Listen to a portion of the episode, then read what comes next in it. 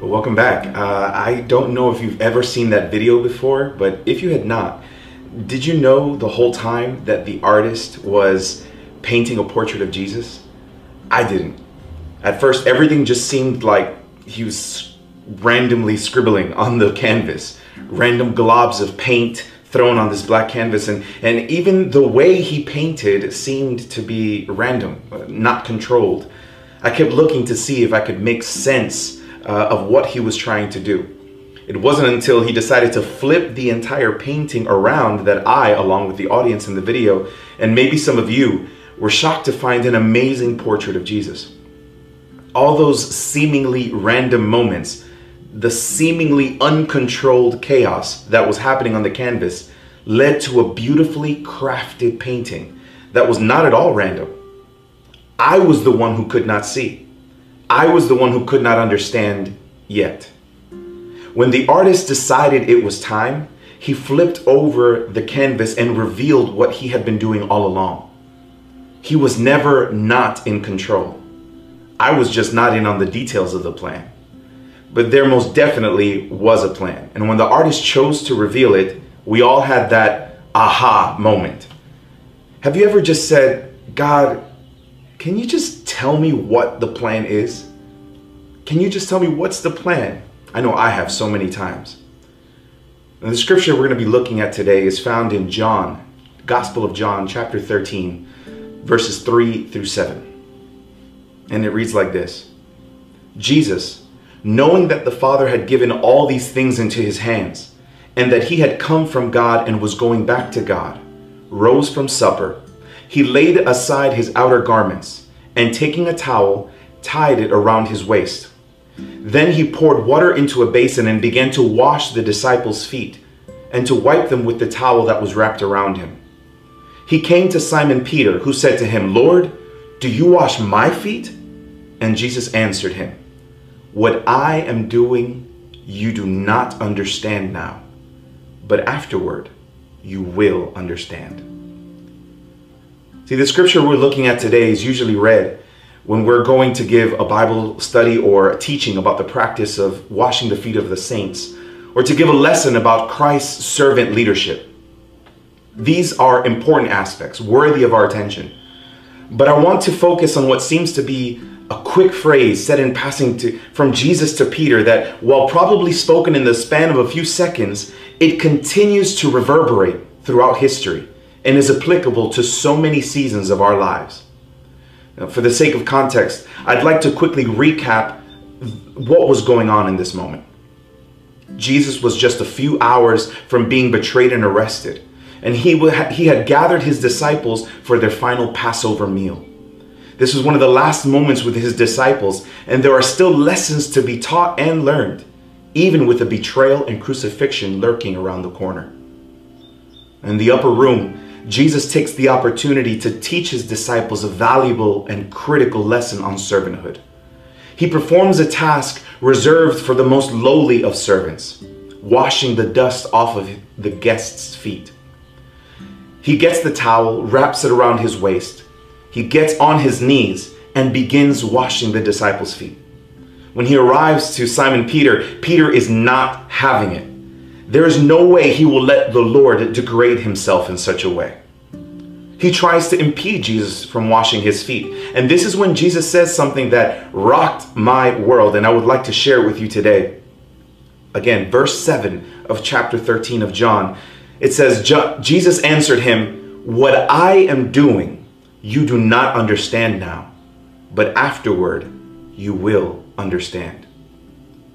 Now, Peter is not deterred by that bomb, and for at least another verse, he's still adamant that Jesus will not wash his feet. Eventually, he relents. But please take a moment to read the whole chapter, uh, you know, on, on your own, at home, with your family. Read this whole chapter. In fact, I would encourage you to read all the way from 13 through 17, these final lessons of Jesus to his disciples. Such a powerful uh, piece of scripture.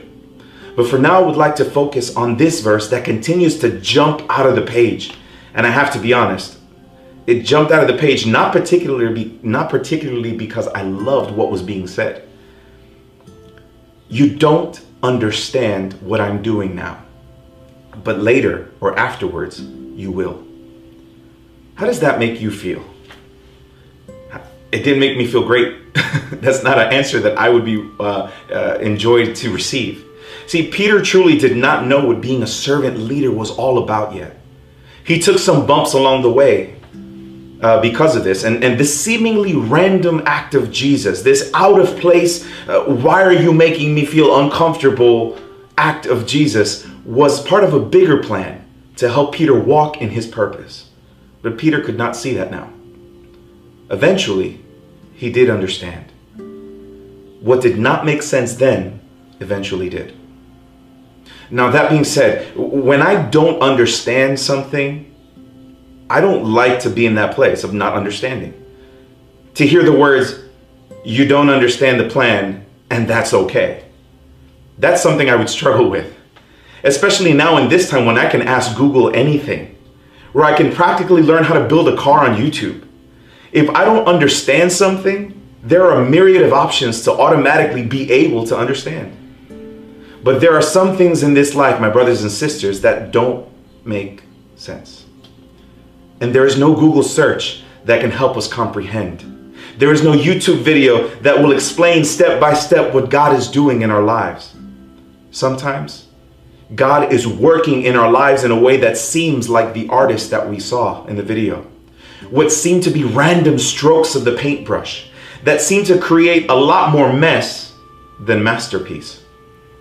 And when we ask for an explanation, as we sometimes do, as if we could demand one, I encounter this verse that calmly but authoritatively tells me, Javier, you do not understand what I'm doing. And I'm like, okay, Lord, I clearly understand that I don't understand. This is the part though, God, where you get where you explain to me what you're doing in my life so I don't panic.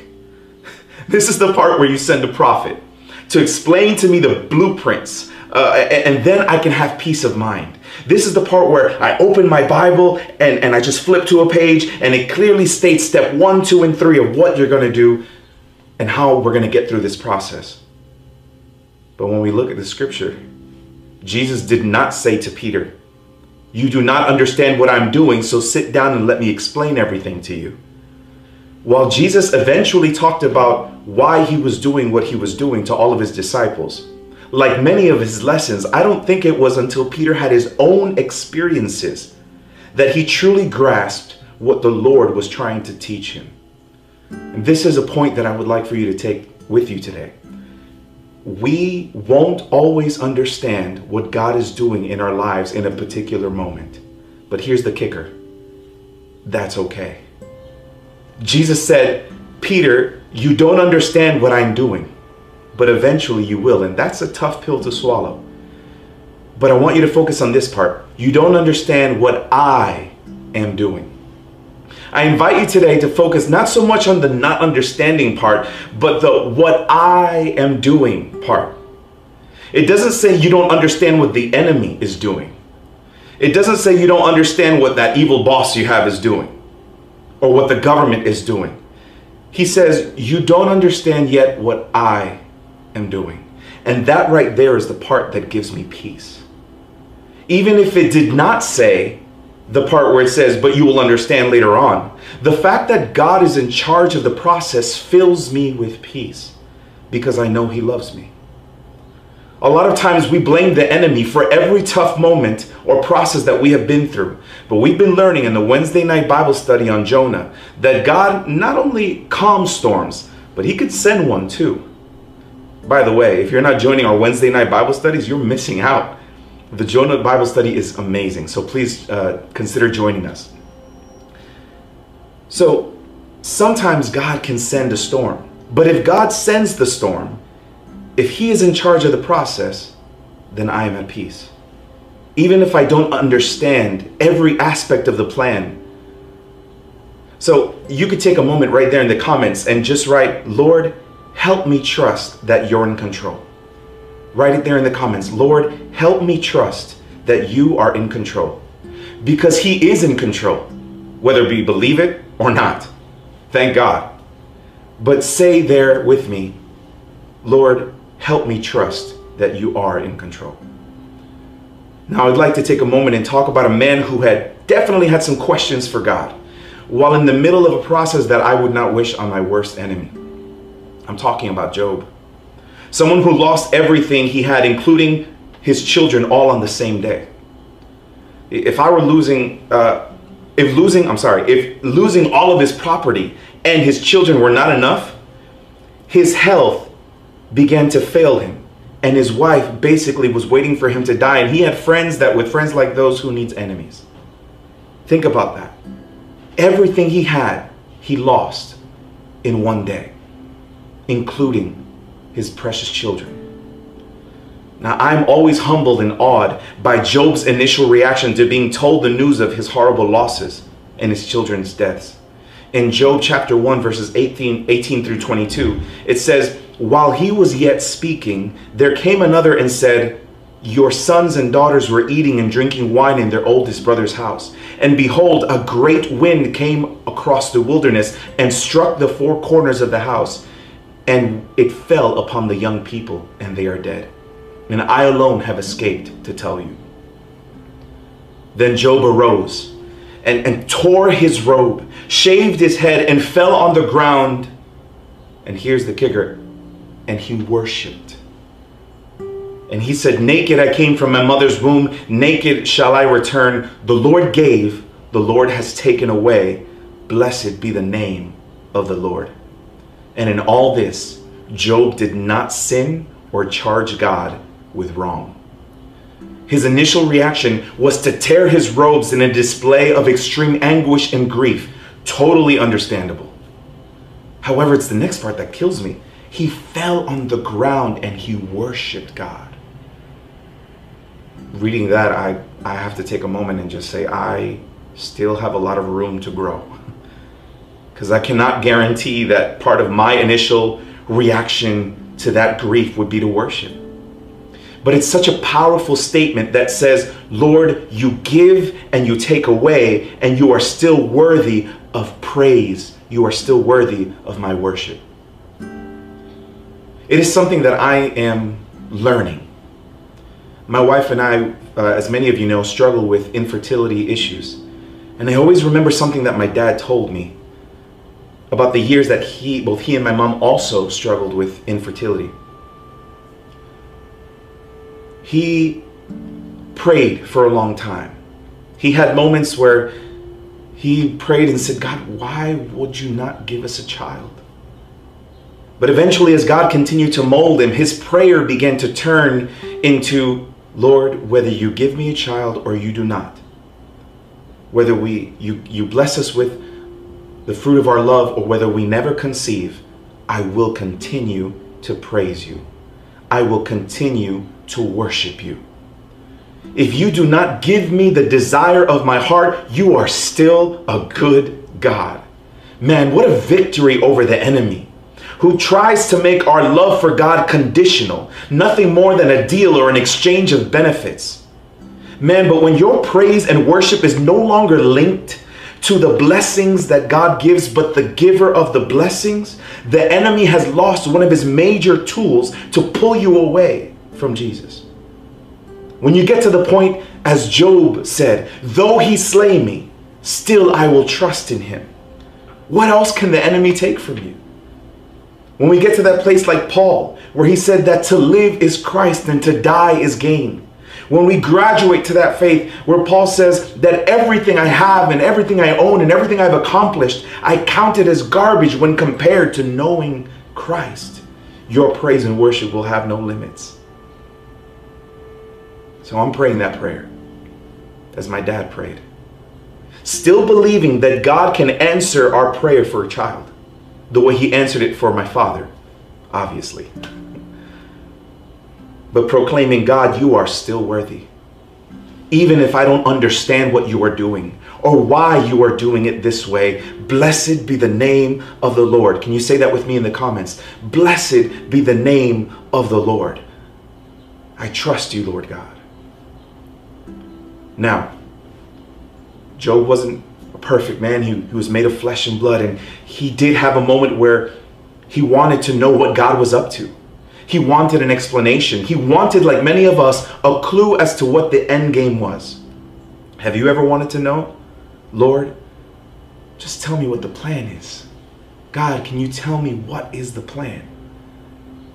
Look at Job 23. In Job chapter 23, we see a Job who is searching, searching for an answer, looking for God even. Job chapter 23 says, Then Job replied, Even today my complaint is bitter. His hand is heavy in spite of my groaning. If only I knew where to find him. If only I could go to his dwelling, I would state my case before him. I would fill my mouth with arguments, I would find out what he would answer me and consider what he would say to me. Would he vigorously oppose me? No. He would not press charges against me. There the upright can establish their innocence before him, and there I would be delivered forever from my judge. But listen to this. But if I go to the east, he is not there. If I go to the west, I do not find him. When he is at work in the north, I do not see him. And when he turns to the south, I catch no glimpse of him. Man, Job says in verse 8, I go in search of God to the east and he is not there. I go to the west and in this version it says, and I do not find him. In the original text in Hebrew, it says, I cannot perceive him. I can't even sense him. When he is at work in the north, I do not see him. And when he turns to the south, I catch no glimpse of him. In other words, everywhere I turn, I'm trying to get an answer from God, but he seems to elude me. It seems like he's evading me. It's like the opposite of the song that says, Everywhere I look, your love is all around. It's the opposite. It's like everywhere I look, I don't see you. In fact, I could even say I don't feel loved. And Job says, No matter where I search, I can't find you. You won't show or reveal yourself or your plan to me. Has anybody felt like Job before? Like you're running after God and He won't appear and give you an answer? Have you ever felt like you've been trying to get an audience with God to see what His will is and you feel like He's avoiding you? I've been there. I'm telling God, I'm like, God, I, I don't need much. Just tell me everything's to be okay. Just just reveal maybe what the next 3 steps are. That way I can just be more calm and be less anxious. Use less faith. Just tell me something. Because I don't see a masterpiece being painted. I just see the mess that I seem to be at this moment. Job says something interesting here. In verse 9, he says, When God is at work in the north, I do not see him. In the Spanish translation, I love it because it says, when he shows his power to the north. Obviously, in his works is his power. And so when he shows his power in the north, I do not see him. And while Job seems to be bummed about the fact that God is showing off his power and working in the north, while Job seems to be in the south, so he can't see him, I think this reveals something interesting about how God works sometimes in our lives. Sometimes I'm in the South, not the literal South, obviously, but I'm in the South. I feel like I'm on the opposite direction of where God is. And God seems, God is working in my favor in the North or to the North, out of my sight, but He is working. Our humanity is so quick to assume that if we can't see God obviously working, then it means He's not working. Let me assure you today with the words of Jesus. He says in John chapter 5, verse 17, My Father is always at work to this very day, and I too am working. So Job says that God is working in the north, and he says, I, I, I can't see him. Church, let him work. Even though I can't see him work, does not mean he's not working. It doesn't mean that he's not working. Many times he's working even though I can't see him, and he's working for my benefit. I could be in the south and God is in the north working in my favor. He's over there showing his power, moving things that I could never move by myself, changing hearts that I could never change, moving, uh, opening doors that I could never open, and closing doors that I would not have ever noticed were harmful for me. He's fighting back the enemy, closing the mouths of lion. But because it's not done in my face, and God did not give me a huge heads up by opening the heavens and Him giving me a rundown of His schedule of all the work He's going to do on my behalf. I'm over here, what seems to be in the south or the east or the west, saying, Well, since I don't perceive Him, He must not be working in my favor. In fact, we could even get to the point like Zion did in Isaiah chapter 49 14. Isaiah 49 14 says, But Zion said, The Lord has forsaken me. The Lord has forgotten me. I don't know if you've ever been at that place where you said, The Lord has forsaken me. The Lord has forgotten about me. I love God's response in the following verses. God says, Can a mother forget the baby at her breast and have no compassion on the child she has borne?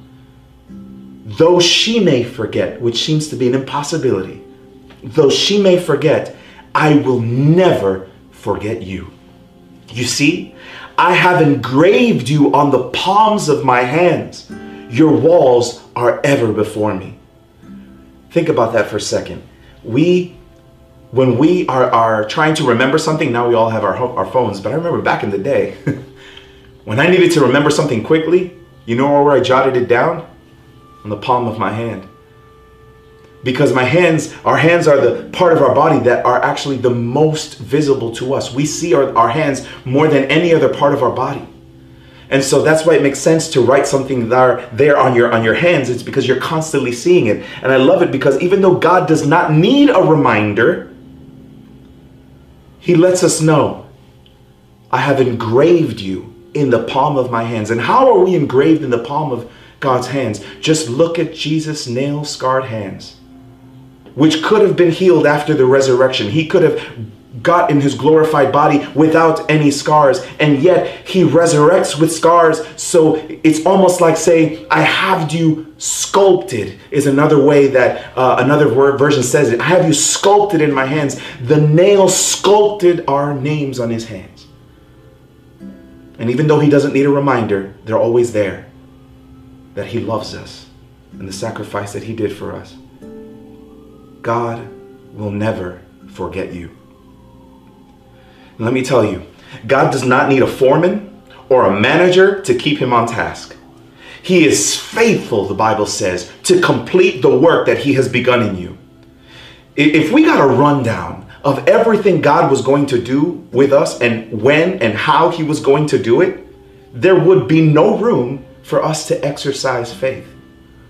And we need to exercise our faith. For without faith, the word says, it is impossible to please God. So I want you to take a moment and write in the comments, not knowing the, the whole plan lets me exercise my faith. Not knowing the whole plan lets me exercise my faith. God allows me a space to exercise my faith and show that I trust Him. This is why God is not in the business of trying to do displays of power just to make you and me feel good. The Lord is displaying his power where it needs to be displayed. He is taking the heart of stone of that husband and making it a heart of flesh. It's providing healing where the doctor said there was nothing to be done. He is not flashy with his power necessarily just so that I can see, oh yeah, he's still there. Oh yeah, he exists. He's too work, he's too busy actually working on your behalf and my behalf. Let him work, church. He still has not flipped the painting around, but he will soon. And what you don't understand now, you will. Instead of praying for a sign, let's pray, Lord, help me to trust you more. Instead of saying, Lord, show me something, wow me, let me know that you're going to make a way, how about we say, Lord, I believe that even if I cannot see you working, you are shaking things up behind the scenes the Israelites saw so many signs and wonders, and yet they still doubted God.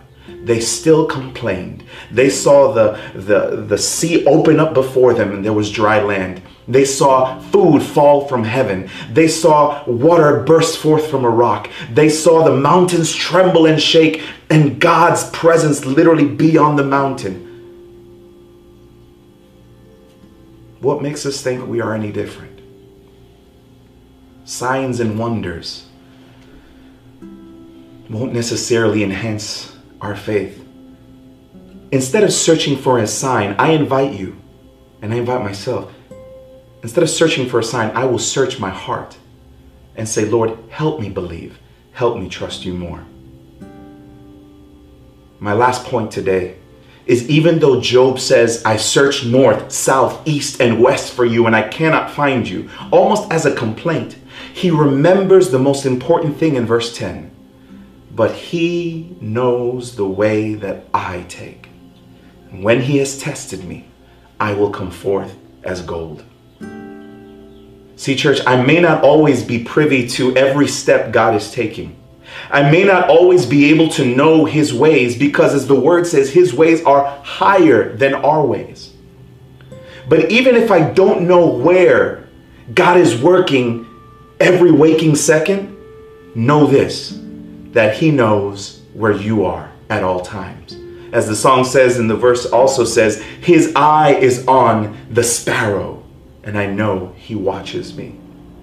Let me tell you, church, it is more important that God has his eye on you and me than me trying to keep an eye on God to make sure he's working on, on my behalf. Oh, it always makes me think of that story of uh, the little girl who unfortunately was caught up in a fire. And uh, the father uh, was able to get out and he, he saw that his daughter was still inside and he, he calls from outside. He says, uh, he called, baby, just, just jump, jump, I see you. And the problem was that she could not see the dad because of all the smoke. And so she's in that second floor and he's saying, I got you, I got you, just jump. I, I, and she's like, dad, I don't see you, I don't see you. But he says, it's okay, I see you. See you perfectly.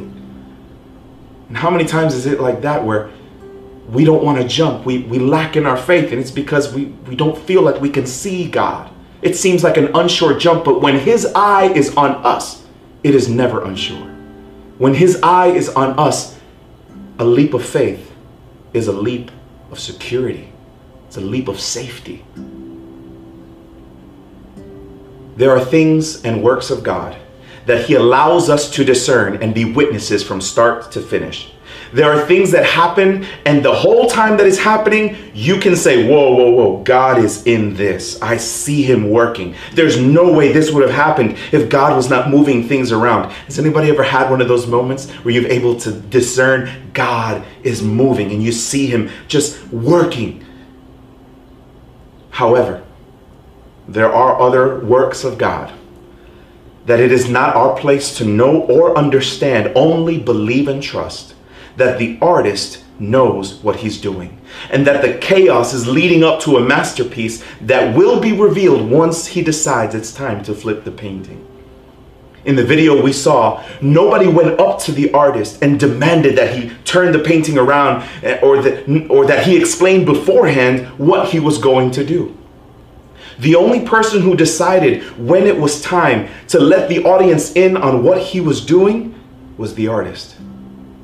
While the audience and you and me might have doubted even the artistic capabilities of the artist, in his mind, there was no question of how this was going to turn out.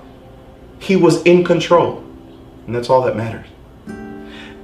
Let God finish what He's working on in your life. In the midst of what's going on around us, and especially right now, in the midst of the quarantine and, and the uncertainty that surrounds us, it may seem like chaos. Like if God is not in control. You might even feel like you're searching for him, but you feel like you always just missed him. Please take this with you today, church. Never mistake the silence of God for inactivity. Never mistake the silence of God for inactivity. The Lord is working, and He's working for us. And if He is for us, who can be against us? Sometimes He gives us as as uh, uh, you know, someone once mentioned he gives us the gift of silence. And how can silence be a gift? Silence a lot of times just brings anxiety and frustration and, and fear. However, it is that silence that allows us to grow and mature in our faith. So when we are encountered with the silence of God, don't let the enemy mishelp, let you mistake it for God is not working or he's inactive. The Lord is working. Trust that. Jesus is telling you today, as he told Peter, you don't understand yet, and that's okay. We need to get to the point in our faith where that is okay. Jesus reminds you that he is the one doing the work, and he finishes what he starts. As Job says, you will come out on the other side of this test of faith as pure as gold. The Lord is working, whether we perceive it or not. The artist of artists is making a masterpiece, whether we can make sense of it or not. Let us surrender our need for control. Let us surrender today our need uh, to, for God to conform to our agenda. And let's enjoy the sweet release of surrender and trust.